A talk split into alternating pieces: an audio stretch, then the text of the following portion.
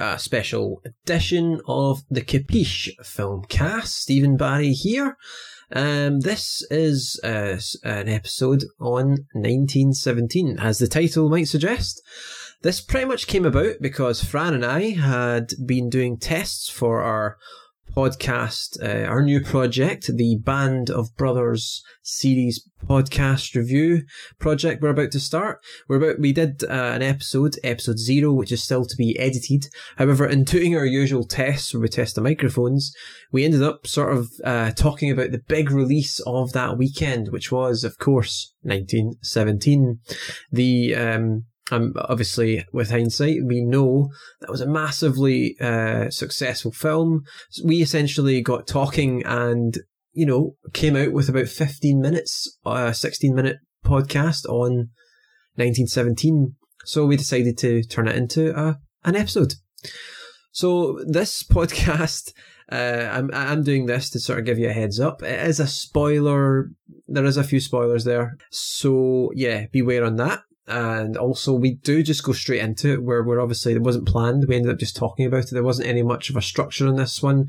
So and it also doesn't quite have maybe the same uh, maybe doesn't have the same audio quality usually you'd expect from our amazing podcasts of course. But yeah so it was, it was a test and it, we decided to use it. So uh, what you're about to listen to is 50 minutes of myself and fran talking about 1917 I think that's really all you need to hear from me at this moment. So I'll let you listen to more of myself and Fran. Enjoy. Oh, before I forget, Okay, and so this one starts uh, mid conversation. I'll just catch you up on what we're talking about as as I press record. Essentially, Fran was uh, tackling the criticism that had been leveled at the film for having a Sikh character in amongst all the uh, the the British troops. Um, there's a, spe- a, specific sequence in a truck where you can clearly you do see him a little, I think, but it's mostly his, you can hear his voice and things like that. Obviously, some people have said the historical accuracy of that scene isn't uh, isn't quite there but that that's depending on what side of the argument you're on. Some some people have said as much as that that's the film pandering to this whole woke you know time that we're in now, um, which we kind of think is more or less nonsense. The film uh, was was fine to have the character we think, and you'll hear Fran essentially. Um, giving his point on that right as we start. So uh, that's to clue you in as to what the hell we're talking about as the podcast starts. Okay. I was like, you do realise that's the British Empire? I know. You fucking morons. Yeah. I was like, there was Sikhs there. They were sent in their own battalions. And then what happened was, when the battalions got blasted, they got, just like the guy, the main character in the film, he got put with them. Mm-hmm. So he would be, that would have been a Sikh that was with loads of people from India. And then his unit might have been killed. And then he's stuck, they, they take him and put him. Yeah, like my dad had said something similar. He said it might have been like quite unlikely he would have been around there, but it wasn't completely unlikely, and therefore you shouldn't like. He probably would have just been because what they were they were in the war, and so yeah. You saw the chaos of the film, like when you saw the like.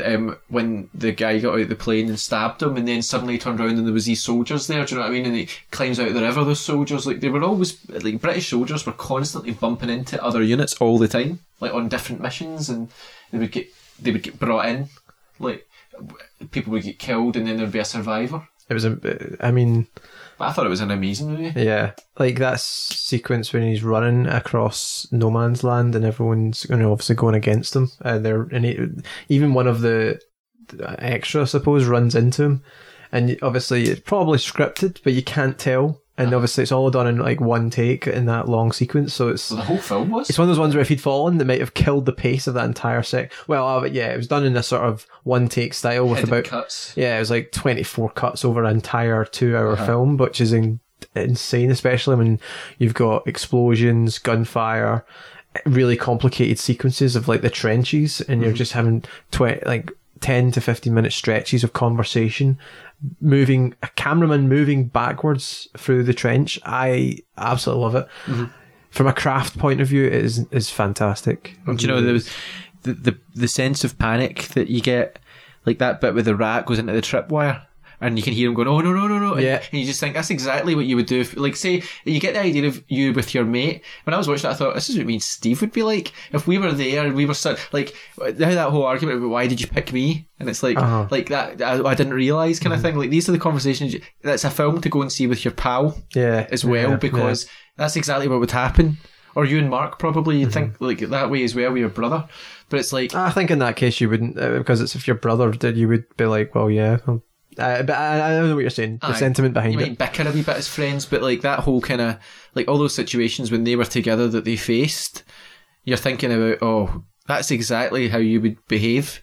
You would be you, you'd be shitting it, but you would be sticking together, and you'd be you know what I mean. Ah, so good. I But like see, see when see when he gets stabbed, the shock, like because they're trying to help the German, and the German stabs him. And then you, you again, it's a motive. You're thinking how you would, how awful you would feel. Do you know what I mean? Yep. Like seeing that Yep. or having to like be there. And then when he meets his brother at the end, and he's talking about how um, the, the brother's like, "Oh, I'm glad that you were with him," kind of thing. Do you know what I mean? Like, it's just it's such a it's such an interesting study of of a kind of maybe a, a positive, not a positive side to a war or whatever, but like a positive like like male relationships Mm-hmm.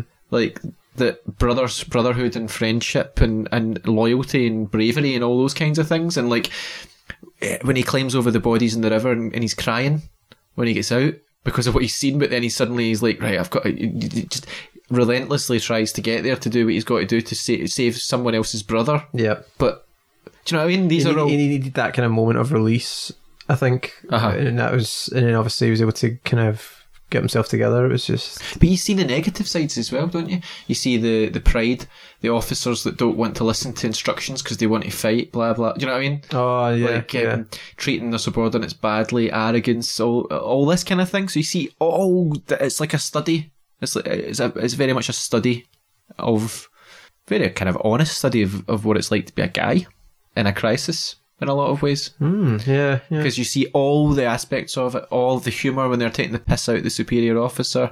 Do you know what I mean? But what's good about it is that it showed as well that when it comes right down to it, you know, there was elements of like even then, and you could imagine this in the crisis at the time. Didn't matter what you looked like, you would stick together. That even if it was the enemy, you'd try and help them sometimes. Do you know what I mean? There's elements of humanity there.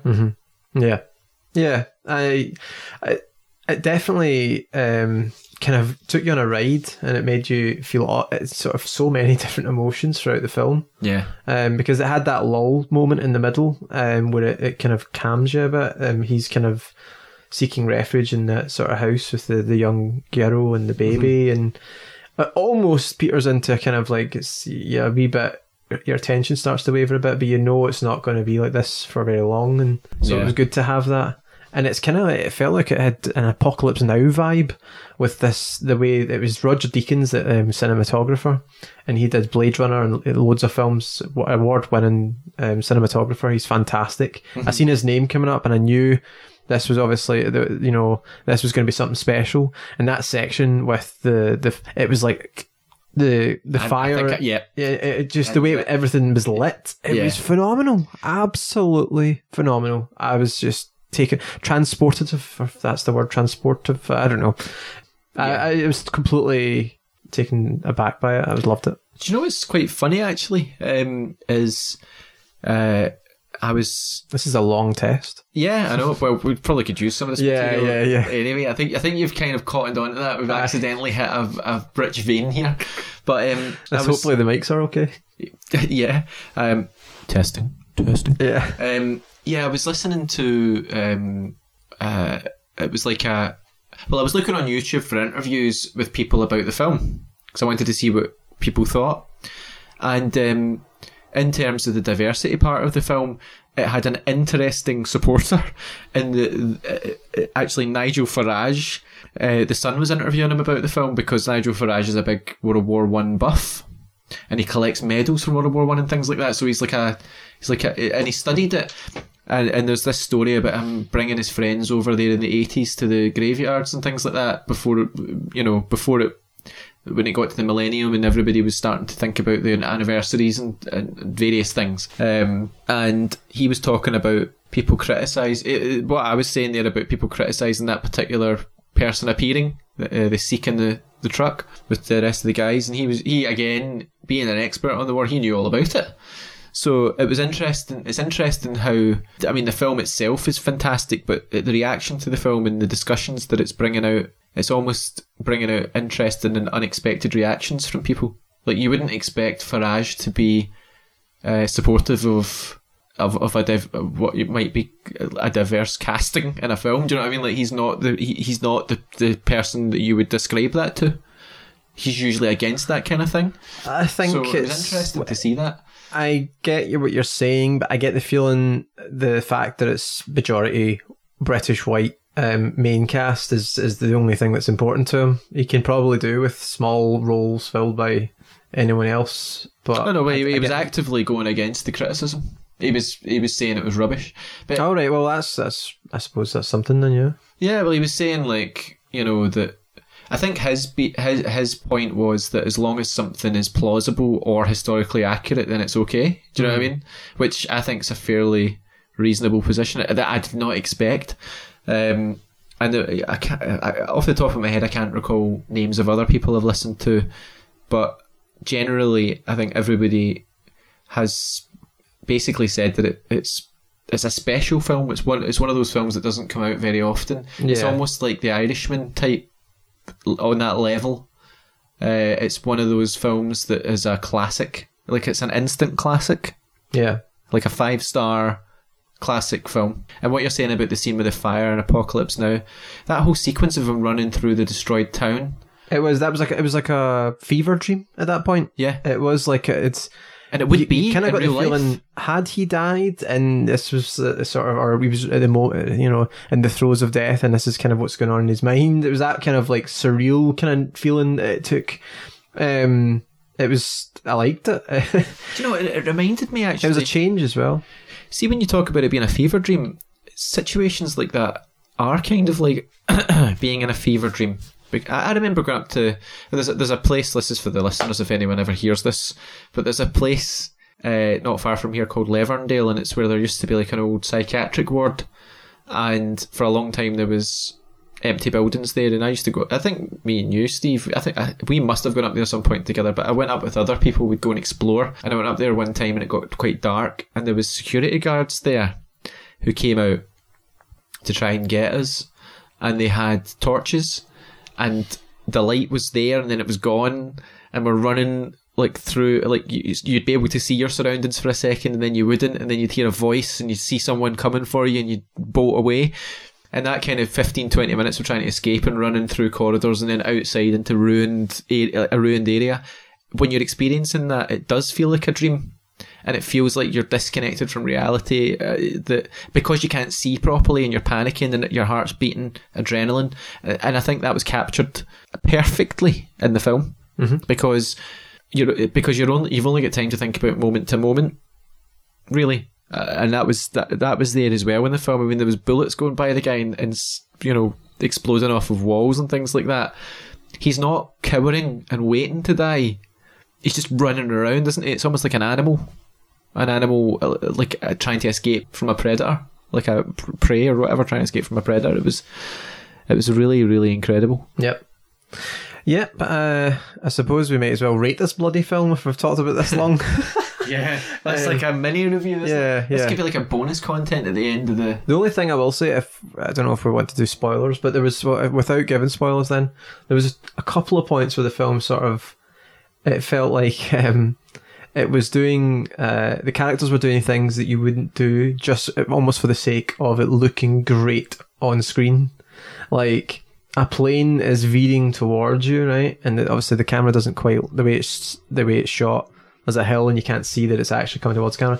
But the Uh-huh. characters then turn and run in the same direction as the plane that's coming towards them. They don't think to move to the side, at I and it is like it's like cartoonish, you know. Um, Yeah. it's stuff like that. Where I was just like, even the explosion and the the the, the sort of mine, uh, the barracks, whatever, uh, with the the rat.